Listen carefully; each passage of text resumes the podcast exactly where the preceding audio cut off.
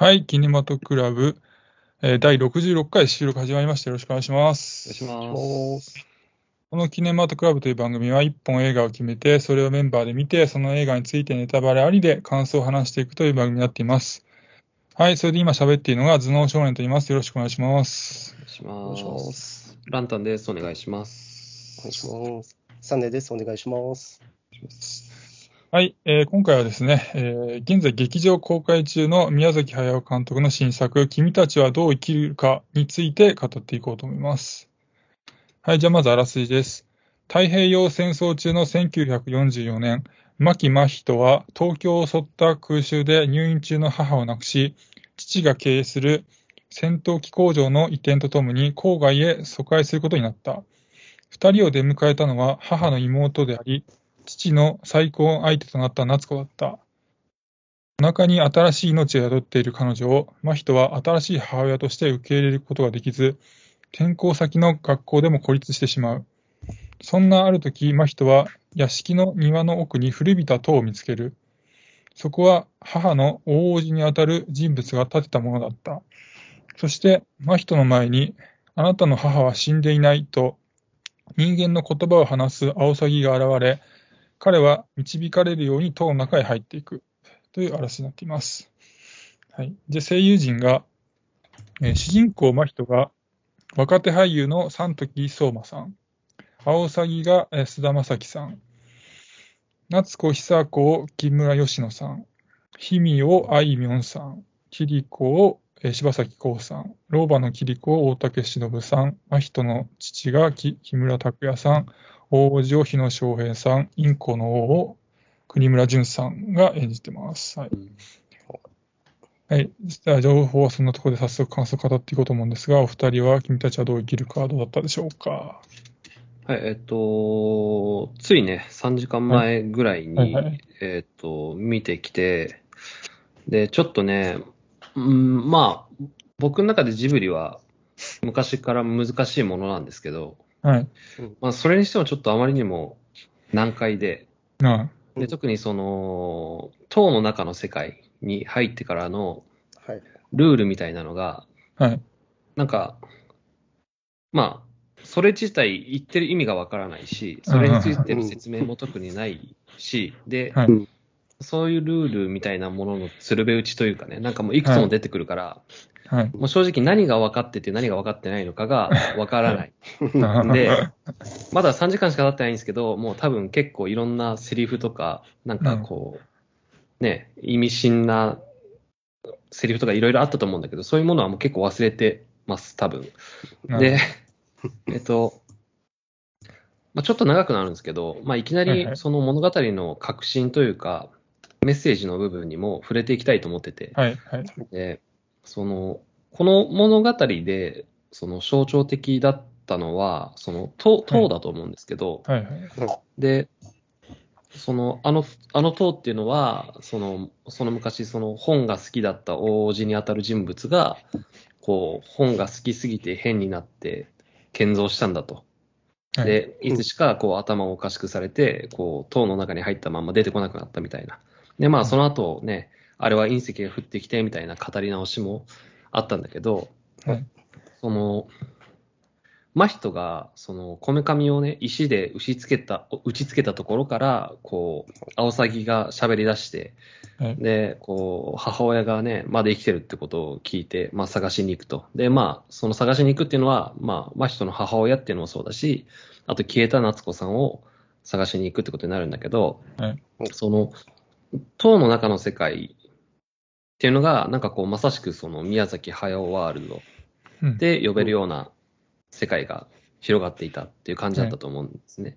はいで、それが、うんと、今作における序盤から、まあ中盤に差し掛かるかかからないかぐらいまでの内容だと思うんですけど、うん。こここまで見た時点で、僕は、なるほどなってすごい腑に落ちたものがあって、うん。っていうのは、その、真人君はきっとその頭を打ちつけることによって、はい。その、なんていうかな、学校っていう、その現実から逃げて、まあ、その登校初日からね、その友達と喧嘩、友達と呼べるかどうかもあれですけど、まあ、喧嘩して、はい。明日からまた行かないといけないっていうのは億劫だから、頭を落ち着けて学校に行かなくてもいいっていうことにして、現実から逃げたと。で、自分の、えー空想だったり、まあ創作であったり、フィクションの世界に、こう入り浸るようになったんだと思うんで、思ったんですよね、僕はその時点で。はい。で、やっぱり真人君のその机の上には、本が山積みにされてあったし、で、まあその中の一つが、まあ、真人君の父親が残してくれた、ね父親母親が残してくれたね、君たちはどう生きるかっていう本だったわけだけど、はい。で、おそらくこの物語っていうのは、その、塔の中の世界、そのフィクションや創作の世界、あるいは宮崎駿の世界に入っていって、で、最後には、現実世界に帰ってくる物語になるだろうなって思ったんですね、その時点で。はい。はい。で、えっ、と、何かな、もうその物語とか創作にばっかりこう、端的していないで、こう現実の世界を君たちはどう生きるかっていうことを考えなさいっていう、こう、宮崎駿による、こう、大変ありがたい、こう、説教臭いお話になるだろうなっていうことを、はい。僕は早合点してしまったわけなんですけど、はい。はい。で、真人君が塔の中に入っていきますと。で、まあ、塔の世界の中でいろんなことが起きてたと思うんですけど、まあ、わけわかんなかったんで、省きますけど、で、その塔の世界の中でね、その、うーん、神様と思われるような大王子様が登場すると思うんですけど、はい。僕にはこれが、うん宮崎駿としかやっぱ思えなくて、多分みんなね、そうだと思うんだけど、うん。で、え、その大王子様が、その汗をかきながら、こう積まれた石をね、ペンみたいなものでトントンって微調整して、うん。これで一日は世界は大丈夫だみたいなことを言うんですよね。で、はいたった一日ですかみたいなくだりがあったと思うんだけど、うんで、そこで思い出されることがあって、その、ゲド戦記が公開された当時の。ドキュメンタリーっていうのが、まあ、YouTube に落ちてるんだけど、はい。はい。うん。その、その中で宮崎駿が、その、世の中を変えてやろうってつもりで映画を作らなきゃいけないと。うん。うん。変わりはしないんだけど、そう思ってやるのが映画を作ることなんだってことを、その安田道夫との会話の中で言ってて、はい。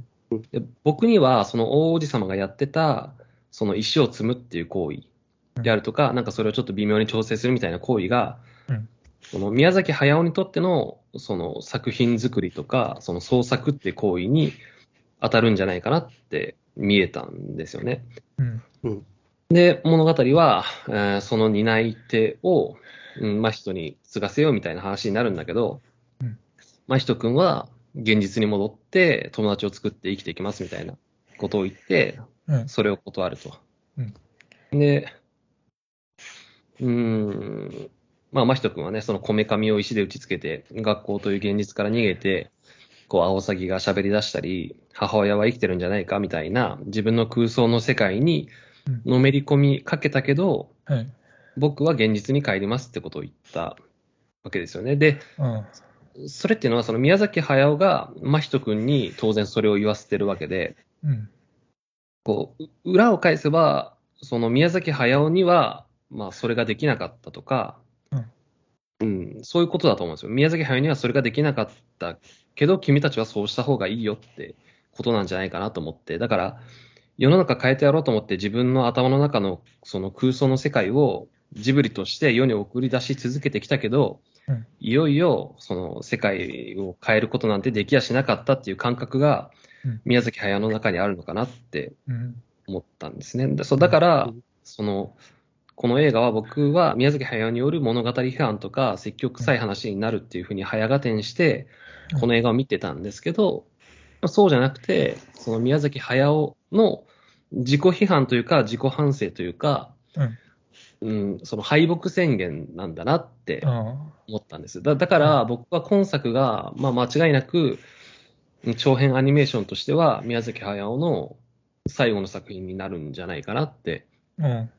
思ったんですね。そう、だけど、その宮崎駿は物語の力っていうのを完全には諦めきってなくて、その、真人くんに、その創作の世界、フィクションの世界で拾った石を一つだけ持ち帰らせるじゃないですか。で、あれは、うん、その僕たち、その映画好きが映画を見る理由っっていうので、その本当にごくたまになんだけど、自分の背中を押してくれたりとか、励ましてくれたりとか、勇気を与えてくれたりする映画に出会うっていうことがあって、でそれはいつしか忘れてしまうかもしれないけど、物語から何か一つだけ持ち帰って、こう、現実を生きることもできるよっていう、宮崎駿のメッセージだったんじゃないかなっていうのは思いました。ただ、難しすぎるし、えー中盤にあったことはもう全然何何一つ納得してないですけど。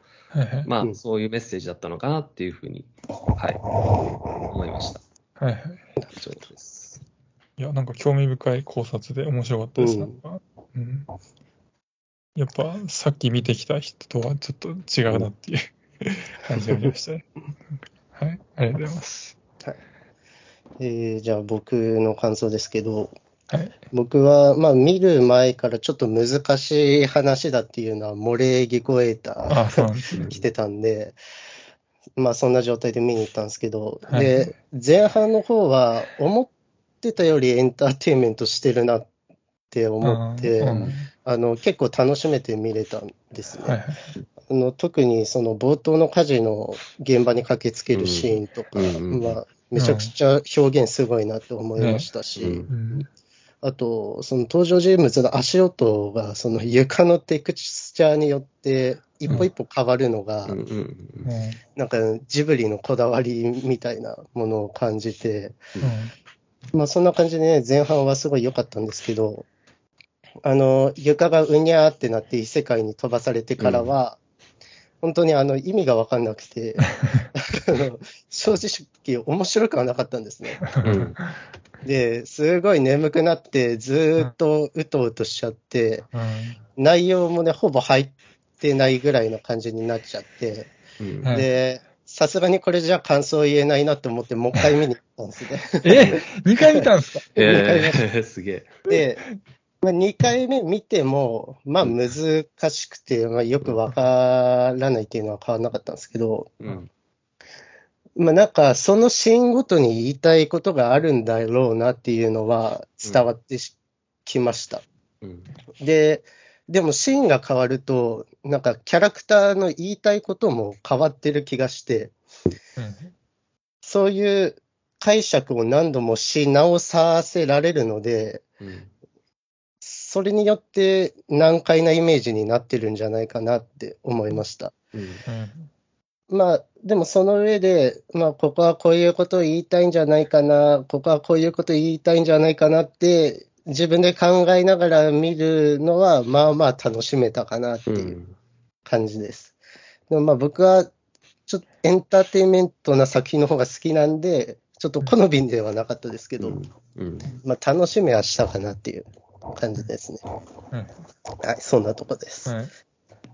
まあなんか眠くなったって話聞いて思ったのが、あれ、宮崎駿のなんか夢の中を描いてんじゃないかみたいな書いてる人が結構いて、うん。はい。なんかだから人の夢を見てるとなんか眠くなったりしそうだよなとか思ったりしましたね。はい。じゃあ、えー僕の頭脳症の感想としてはですね、えーまあちょっとびっくりするぐらいつまんなくてですね、ちょっと、まあ一度見ただけでは、まあいまいちよくわかんないとこもあったんですけど、うん。ちょっと2回目見る気も全く起きなかったんで、今に至るんですけども、で、まあ、プロデューサーのあの鈴木敏夫さんによると、なんか今作は冒険活劇だよっていう話だったんですけど、うん。なんか見ると、その、冒険している風で、実際はなんかその、真人がその鳥と、その血縁者たちとなんか、ただイチャイチャしてるだけに感じちゃうっていうか、うん。うん。なんか見ててあんまドキドキしないから、なんか冒険してるよりあんまり感じないんですよね。うん。うん。で、ただなんか序盤はね、サネさんもなんか楽しいって言ってましたけど、なんか僕もなんか地に足がついた内容で結構見れて、うん。ただなんか中盤以降はそうファンタジー要素が強すぎてついていけなくなっちゃって、うん。結構この辺で気持ち切れちゃった感じもあったんですけど、うん。で、あとなんかその、ここ、ここはどこなんだろうとか、き君は誰なんだみたいな、うん。あとはななんでそうなんだろうみたいなのが結構多くて、ちょっと混乱しちゃって、うん。で、なんかこれなぜなのかなってちょっと考えると、なんか過去のそのジブリ作品と比べると、多分なんか多くの人が関わってないからなんじゃないかなと思ったりして、うん。以前だったら多分完成までにある程度いろんな人の意見とかチェックが入って、うん。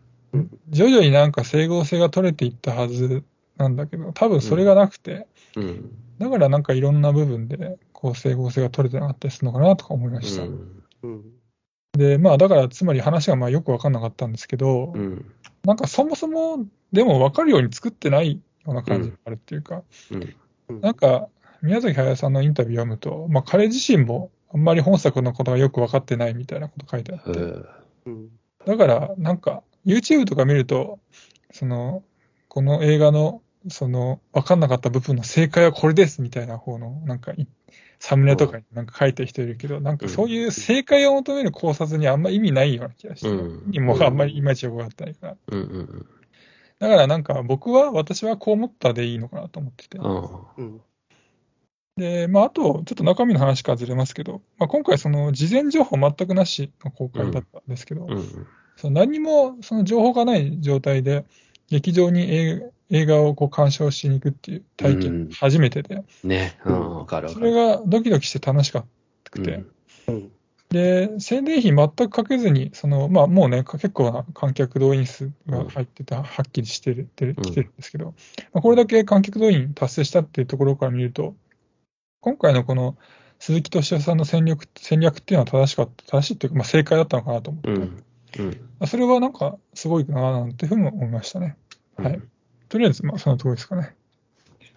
そうですね。あの、やっぱ最初のシーン、最初のね、火事までのシーンは、はい。マジすげえなって思いましたね、本当に。ねちょっと凄みがあ思いましたよ。うん、ちょっと父親があの階段をたたたってかけていくシーンとかも書き込みえぐいなって思ったし、で、うんその後、ね、あの、火事の現場に駆けつける真人くんと、その、うぞうむぞうのね、ね人たちの作画とかはえぐいなって思ったけど、うん。その後がね、やっぱちょっと意味わかんないからね。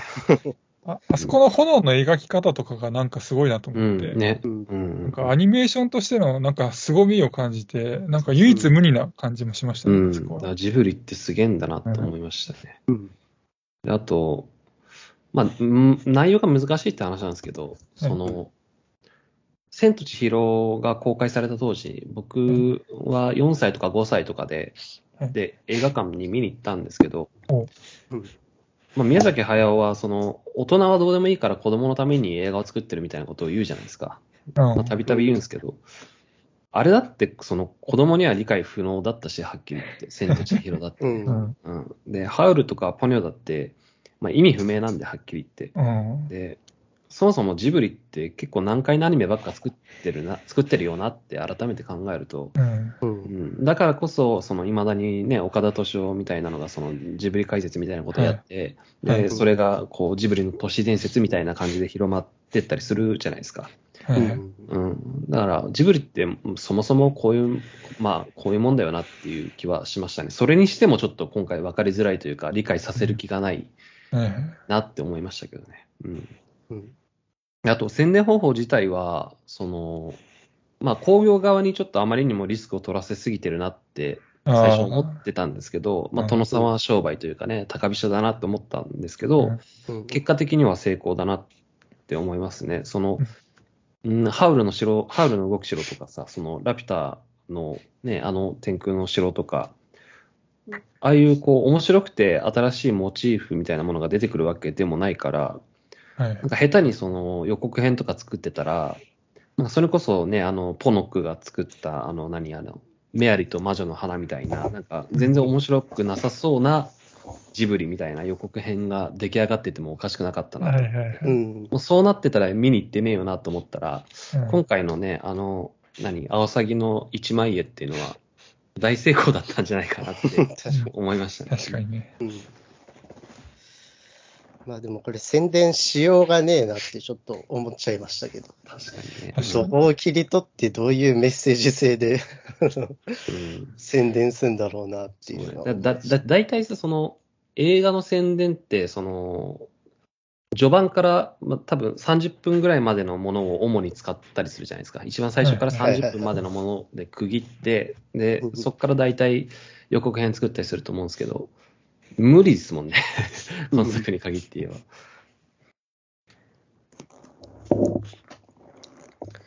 なんか難解さは、うんそうですね、僕もジブリは、ちょっと難しめなアニメっていうイメージがうん。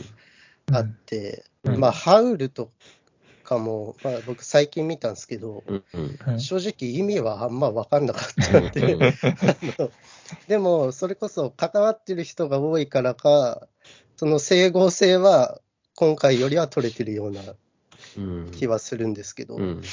意味わかんなくて、まあ、言ったらナウシカもなんかよく僕理解できてないですし、うん。うん。なんか、うん、難しいんですよね、基本的には。うん。で、なんかさっき今回その冒険活劇みたいな話がね、はい出てましたけど、本当は頭脳少年さんの言う通り、本当に冒険って特にしてないですよね。冒険っていう冒険って。うんなんか、うんその下の世界に行ったと思ったら、なんか墓の前でペリカンに襲われて、キリコさんに助けられて、で、その後鍛冶屋のとこ行って、何？姫様に助けられて、で、なんか知んないけど、あの、母親の、じゃね、夏子さんの産屋みたいなとこ行って気失って、うんで、なんかその後インコが出て、インコのなんか王国みたいな感じになっちゃって、で、なんかうん、何？登って落ちかけて、で、登ってったら王子様が いてみたいな、なんか、冒険っていう冒険もそんなにしてねえけどなっていう気はしましたね。あと、血縁がどうこうみたいな話もね、ゾノ少年さんからありましたけど、うん。でもあれも、だからやっぱり宮崎駿の実人生になぞらえて考えるんであれば、うんその宮崎五郎っていう人は宮崎駿の息子であるっていうことから逃れられなかった人はいはい。だと思うんですけど、でそう考えたときに、まひ、ね、真人君が結局後を継がないみたいな選択をしましたけど、うんいや、宮崎五郎はこの映画見てどう思うんだろうなっていう。結局宮崎駿の後を継ぐ、継げる人はいなかったっていうことだし、でも継ごうとしたのは宮崎五郎だしみたいなことを考えたら、宮崎五郎の立場からこの映画見るとなかなかしんどいなっていうのはちょっと思いましたね。あー確かにそうやっていろんな人のに当てはめてみると興味深いですね。僕は、真人は早尾だなって思ってうん見てましたね。おーで、なんか、アオサギが、その、先輩のアニメーターみたいな、うん。うん、立ち位置で見てて、うん。まあなんか最初は綺麗でうん良さそうなところに連れてってくれるお母さんがいたりする。でうんも結局それ嘘だったやみたいな。うんうんうん。で、なんかその人自身もなんか醜くなっていくし、みたいな。うん。ああ、なるほどね。で、いつの間にかなんか弓矢で、まあ人、まあ力手に入れましたけど、んなんか自分の力の方が強くなってっちゃったみたいな。うんうんうんそんな感じで、真人と早を僕重ねてああ、なるほどね。ああ。そうですね。ああ、そうそう。だからそういう瞬間もあったな。確かにその、キリコさんが下の世界に行った時に出てくると思うんですけど、はい僕はそのキリコさんが高畑勲だなって思ったんですよ。ああ、そのはいはいはい。創作の世界に行った時に、その生き方みたいなものを教えてくれるっていう意味で、まあ宮崎駿はね、高畑勲から、そのね、まあ薫陶を受けるってほどじゃないかもしれないけど、まあ影響をね、受けてるはずだし、うんうんうんうん。あの人の教養は圧倒的だったみたいなこともね、あの、国別知識かなんかで言ってた記憶もあるんで、まあそういう意味で言うと、キリコさんは、まあ、宮崎駿にとっての高畑勲ポジションだった気もするしね。うん。なんか作品の中に鈴木敏夫はいるっていうのはなんかジブリの中の人の話としてあって、う。うんん誰なのかは言ってないんですけど、うん。で、なんか見た人の感想いろいろ見ていくと、うん。アオサギが鈴木敏夫でしあょみたいなの。結構多く見る感じですね。うんうんなんか一部分ではそのような感じもします。うんうんうんすべてには当てはまってないけど。うんまあ敵なのか味方なのかわからないみたいなね。まあ宮崎、その鈴木敏夫が宮崎駿と敵対することもあっただろうし。で、うんあの、なんだっけ、もののけ姫かなんかの宣伝の時にね、宮崎駿に内緒でなんか、あの鈴木敏夫がやって、それにすごい怒ったみたいな話もあったりとかして、なんか敵なのか味方なのかわからないみたいな、大サギのキャラクターが鈴木敏夫っぽいっていうのは確かにあちょっとわかるかな。でも物語の構造上、やっぱり、アオサギは最後まで、真人の味方であり続けましたけどね。うん。でも、うん、だからそれが都合よく思う人もいると思うんですけど、僕的にはそのアオサギが喋り出したのとか、アオサギが、アオサギがそのキャラクターとして、こう、動き出したのっていうのは、僕の中ではその真人くんの想像上の産物だと思うんで、うん。うん。だから、アオサギが、ね、物語の中で終始、真人君にとって都合のいいキャラクターであるっていうのは、なんか当然の成り行きな気もしたんですけどね。なん。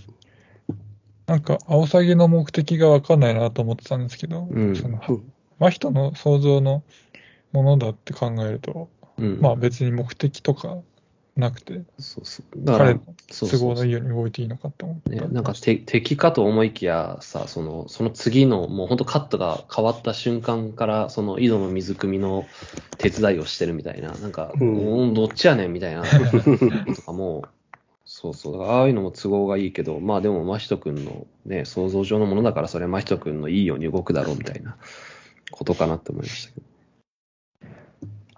はい。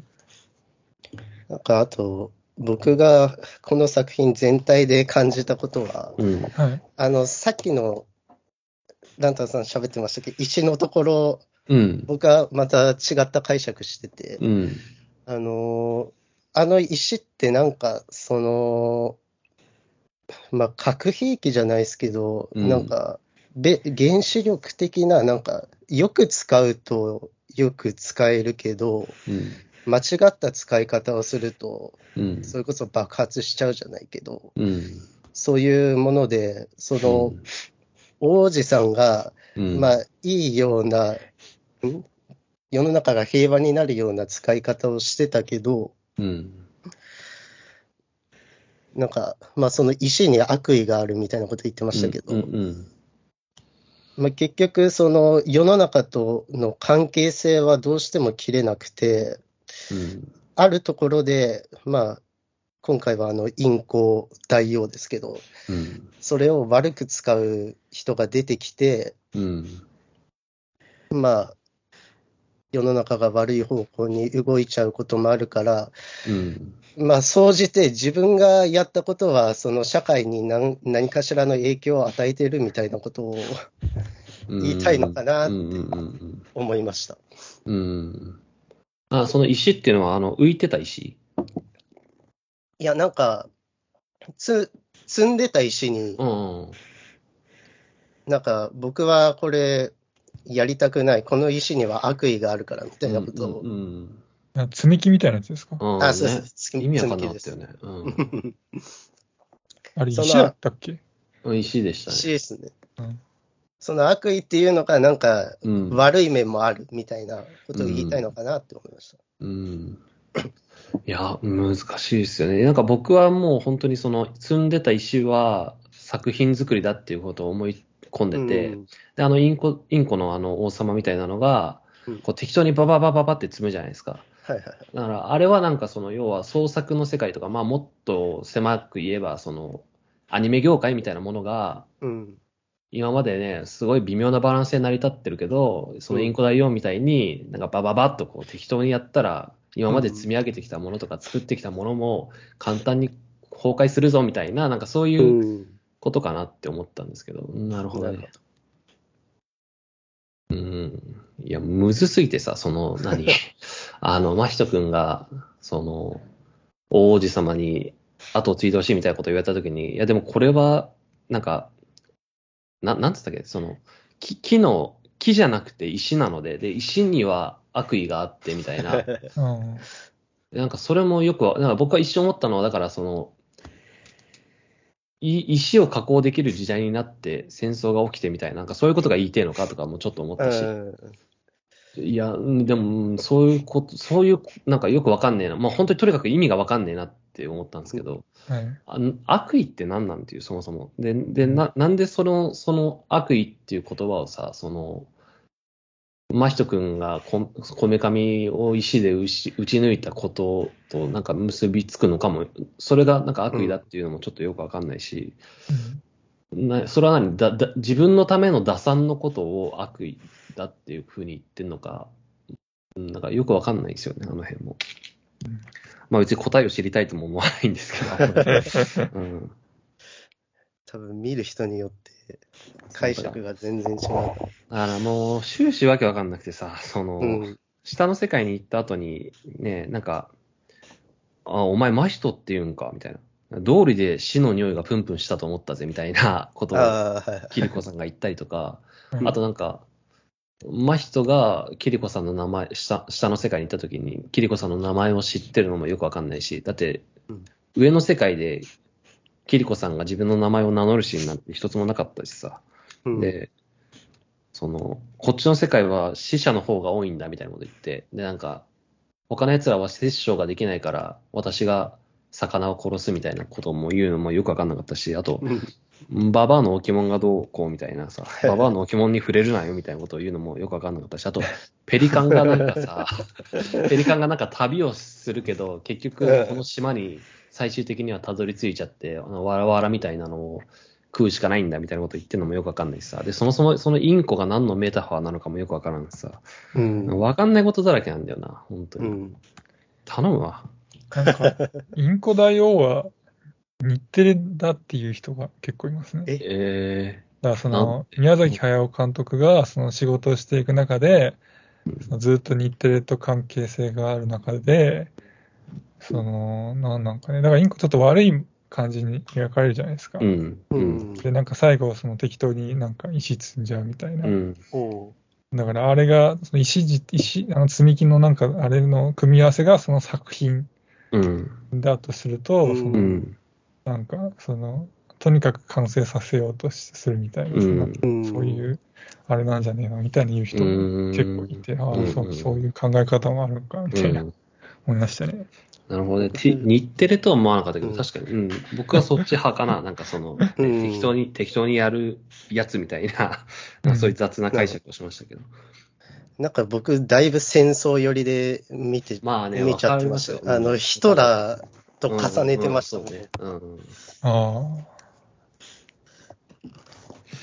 であと、その最初のさ、その下の世界に行ったところ、とこにあったさ、その墓って言われてた、はい。あの、何、我を学ぶ者は死すみたいな、なんか書いてる。あ、あれ何？いきなりわけわかんなかったけど、あれ何なんですかあれ答え持ってる人いるのあれ？で多分、えその考察系みたいなの見たら、あれ説明してくれてるんですかね？いや、ちょっと見ました、ある程度見ましたけど、はい特になかったですね。なかったですか？いや、そうですよね。だってあれ解釈しようなくないですか？あれ分かる人いんの？本当に。まあ、なんだろう、あの、いろんな作品のオマージュがあの世界にあるとしたらう、ん。我を学ぶなんで、うんそれをパクる人はうん死ぬじゃないけど、そそういう意味なのかな。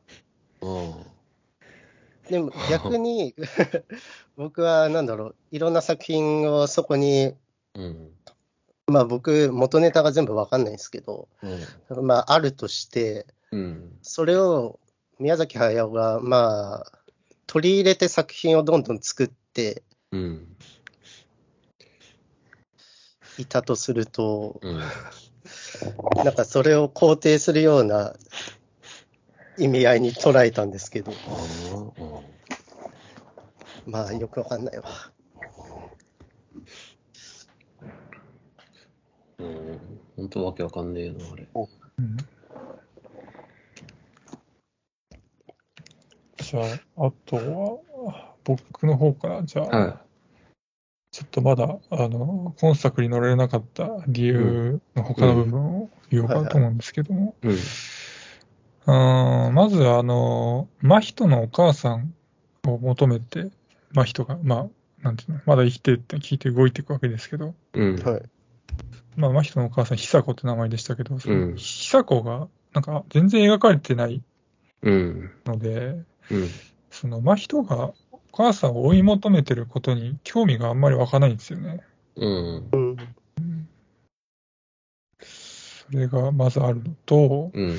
あとは、まあ、真人最後は、まあ、血筋よりも、まあ、その自分らしく、自分の選んだ道を進むってことを決意して終わるわけですけど、うん。なんかそれは、まあ彼が生きてる時代では、まあある程度革新的な判断ではあると思うんですけど、うん。うん今は、まあ普通で、うん。そのまあそういう判断について、そのいろいろ考察し、う裏をね、うん。どういうことが、早尾監督にとってのどういうことなんだみたいなのを考えるのっていけいくので楽しめばいいんですけど、うん。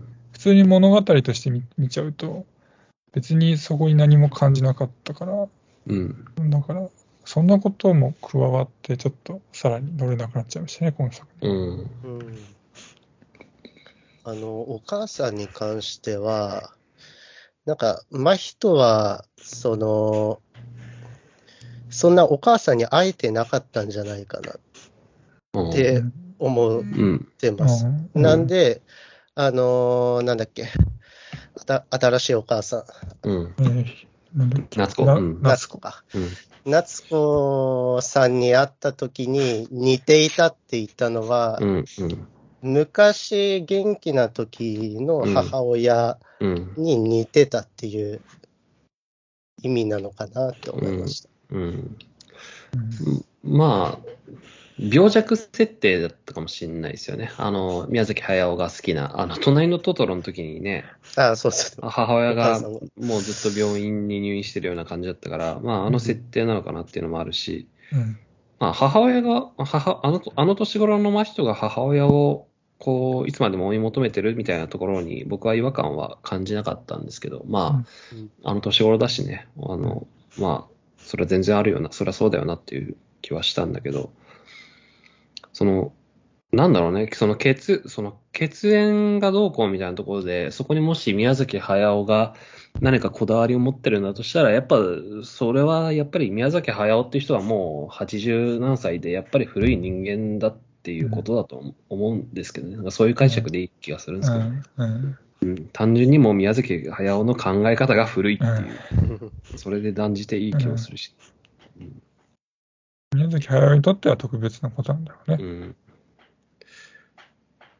なんか好きなキャラとか今、僕、あの、父親のキャラ好きだったんですよね。うん。うんあの、なんていうかな、その、子供への接し方とか、あと、まあ、真人が血を流して帰ってきて、その仇を取ってやるみたいなのとか、まあ、間違ってるじゃないですか。なんか、うんおと大人としてとか親としてみたいな。うんまあ、間違ってる人だし、その、あの時代の、その、家父長制みたいなものを象徴する人物だと思うんですけど、んだけど、やっぱ情けないんですよね。あの、あの映画通して、あの父親っていうキャラクターは情けないし、まあ終始何の役にも立たないっていうんで、まあなんかちょっと愛す愛すべきとこもあるし、うん。でもそのインコの化け物に立ち向かう勇気みたいなものは持ってて、うん。で、あのね、夏子と、うん、まあ人を助けに行くってなった時に、あの日本刀をさ、こう脇に刺して、で、うん。こう、いろいろカバンの中に詰めて準備するときに、チョコレートをさ、その胸ポケットに最後にしまうんだけど、あれも多分自分のためじゃないじゃん。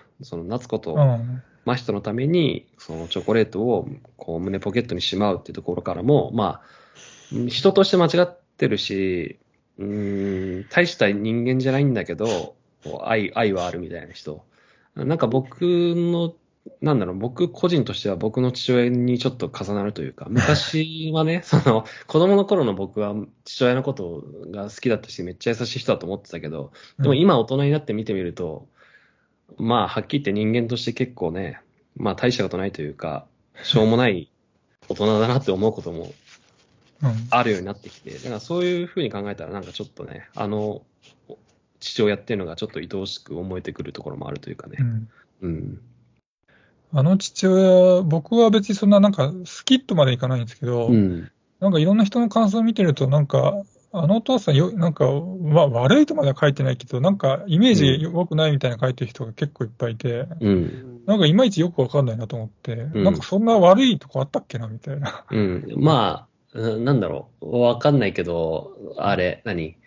母親がうん死んで1年ぐらいで、その母親の妹と結婚するみたいなとことか、あと、ね、まあ、真人が、その友達と喧嘩して血を流して帰ってきたときに、で、そこで大人が出てくっていうのは僕は間違ってないと思うんですよ。子供同士の喧嘩とはいえ、ね、すあんだけ大、ね、流血して帰ってきてるわけだから、そこに大人が出てくっていうのは間違ってないんだけど、でもなんかその、ちょっとワクワクした感じでさ、仇取ってやるからな、みたいな。あの感じは、なかなか、その、大人と、大人の見せる姿としては間違ってる気はするから、うんまあ、ある程度ヘイトを買う人物ではありそうです。ちょっと子供っぽいのか。うん、なんかね、そう、ちょっと小物な感じというか、あうん、あの、権力は持ってるし、大金持ちでもあると思うんだけど、まあでも、まあ大し、まあとにかく大した人間じゃないっていうところだと思いますね。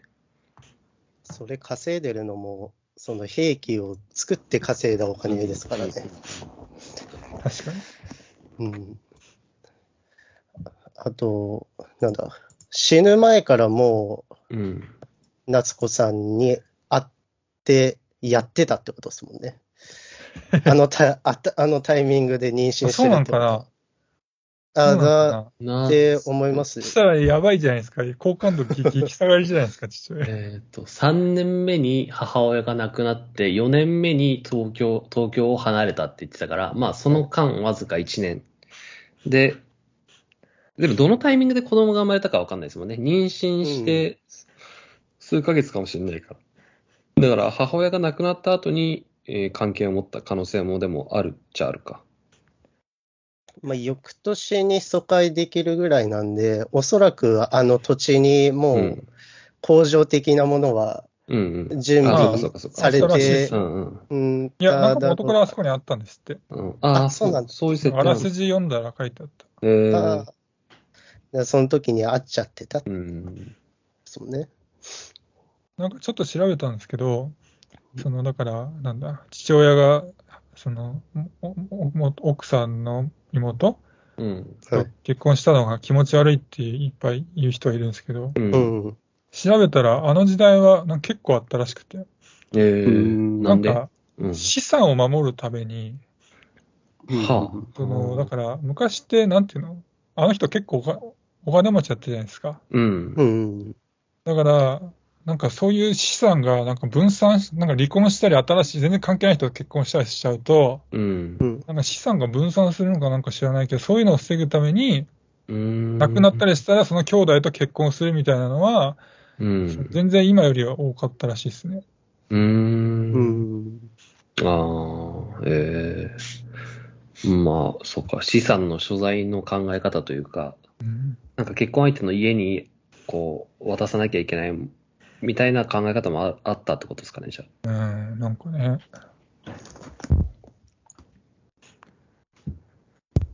じゃあちょっとこの辺で、あの、はい感想をいただいてるんで、それをはい。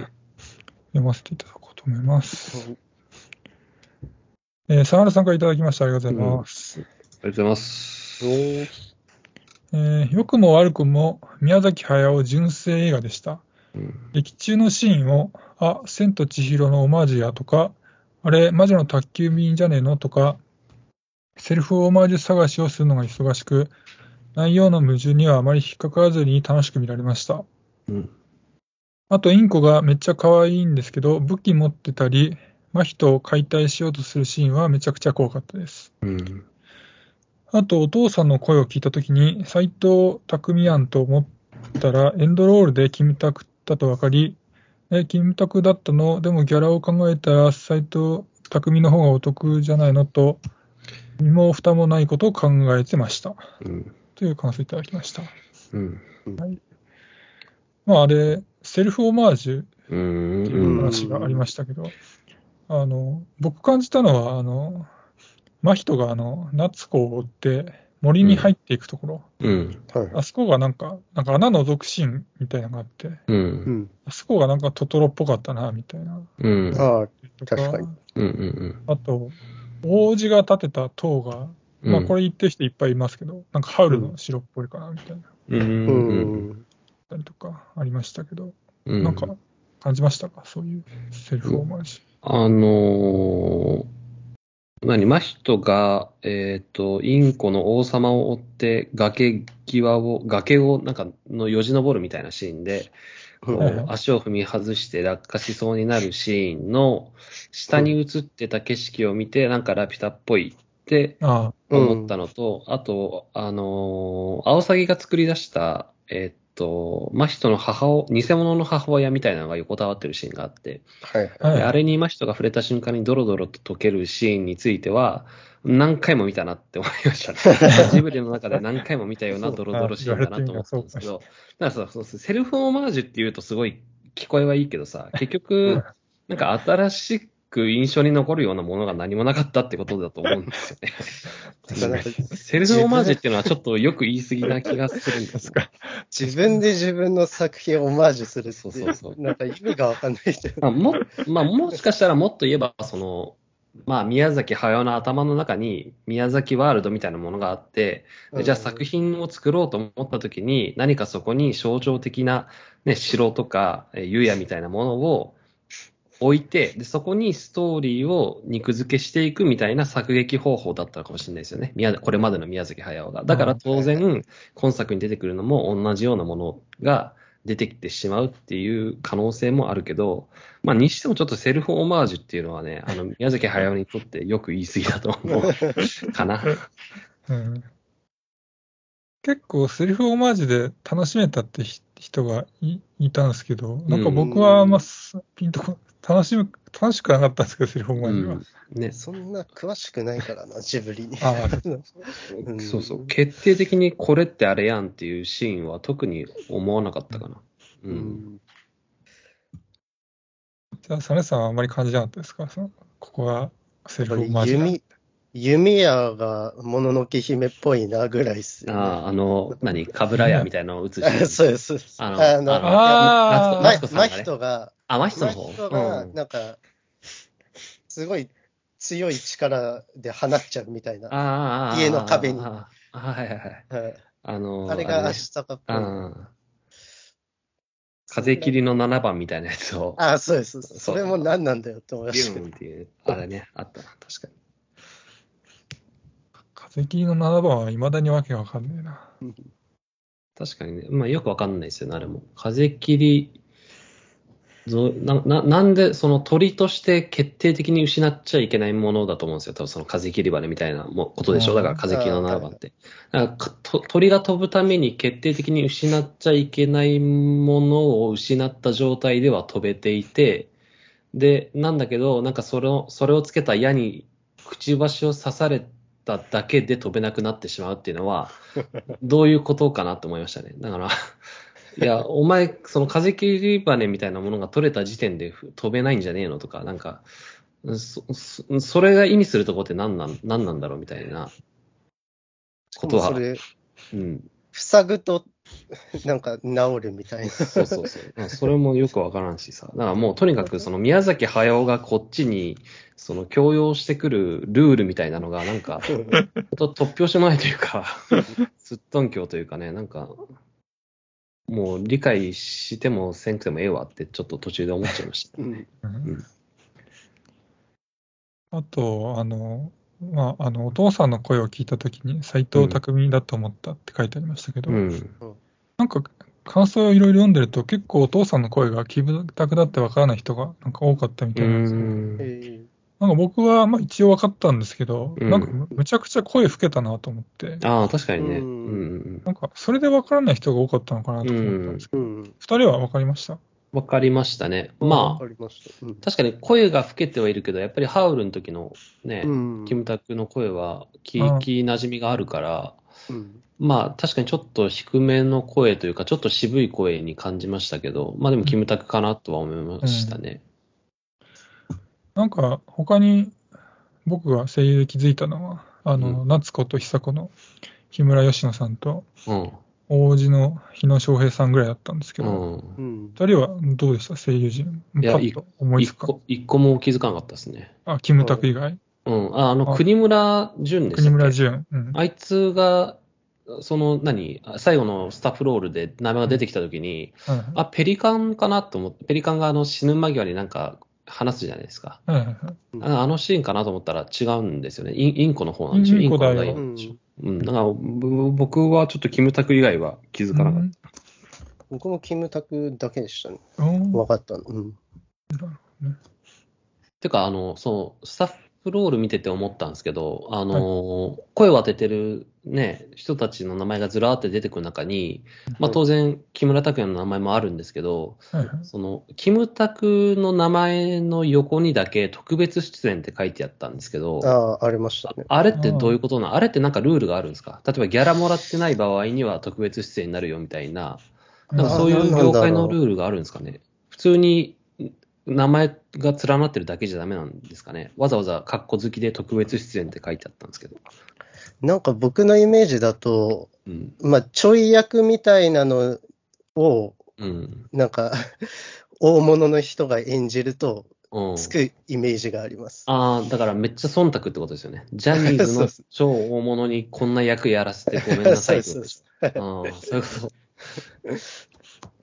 あと僕のい役かな、うんはいはい。イメージだと、うん、絶対じゃないと思うけど、ノーギャラとかすごい手、あや安いお金でやってくれた友達みたいなのでつく時も多そああ、うんいややう。っぱそういうなんか見たことあるけど。うんうんまあ、多分ジャニーズとしては破格の額でやってくれたみたいなことあなんですかね。本来ジャニーズ、ジャニーズとかキムタクレベルを出演させるためにはこんなもんじゃ足りないけど、キムタクが快諾してくれたみたいなことなのかな。あ、うん、うんあるかも。うん。っていうのはちょっと思いましたね。うん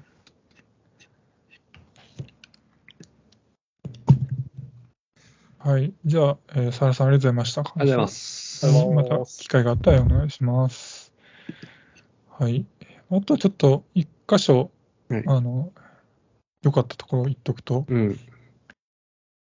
あの、真人が、あの、ひみの作った、うん。あの、バターといちごジャムたっぷりのトーストを食べるシーンは、あれはなんか本当美味しそうで、うん。まあ相変わらずこのジブリのフード描写っていうのはうん。素晴らしいなっていうふうに感じましたかね。うん。うん。うん。うん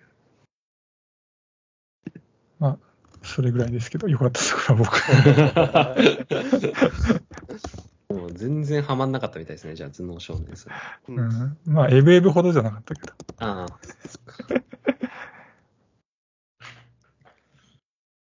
まあ僕もそんなとこっすね。はい。はい、そんなとこです。はい。じゃあ、今日はこの辺で失礼します。ありがとうございました。ありがとうございました。はい。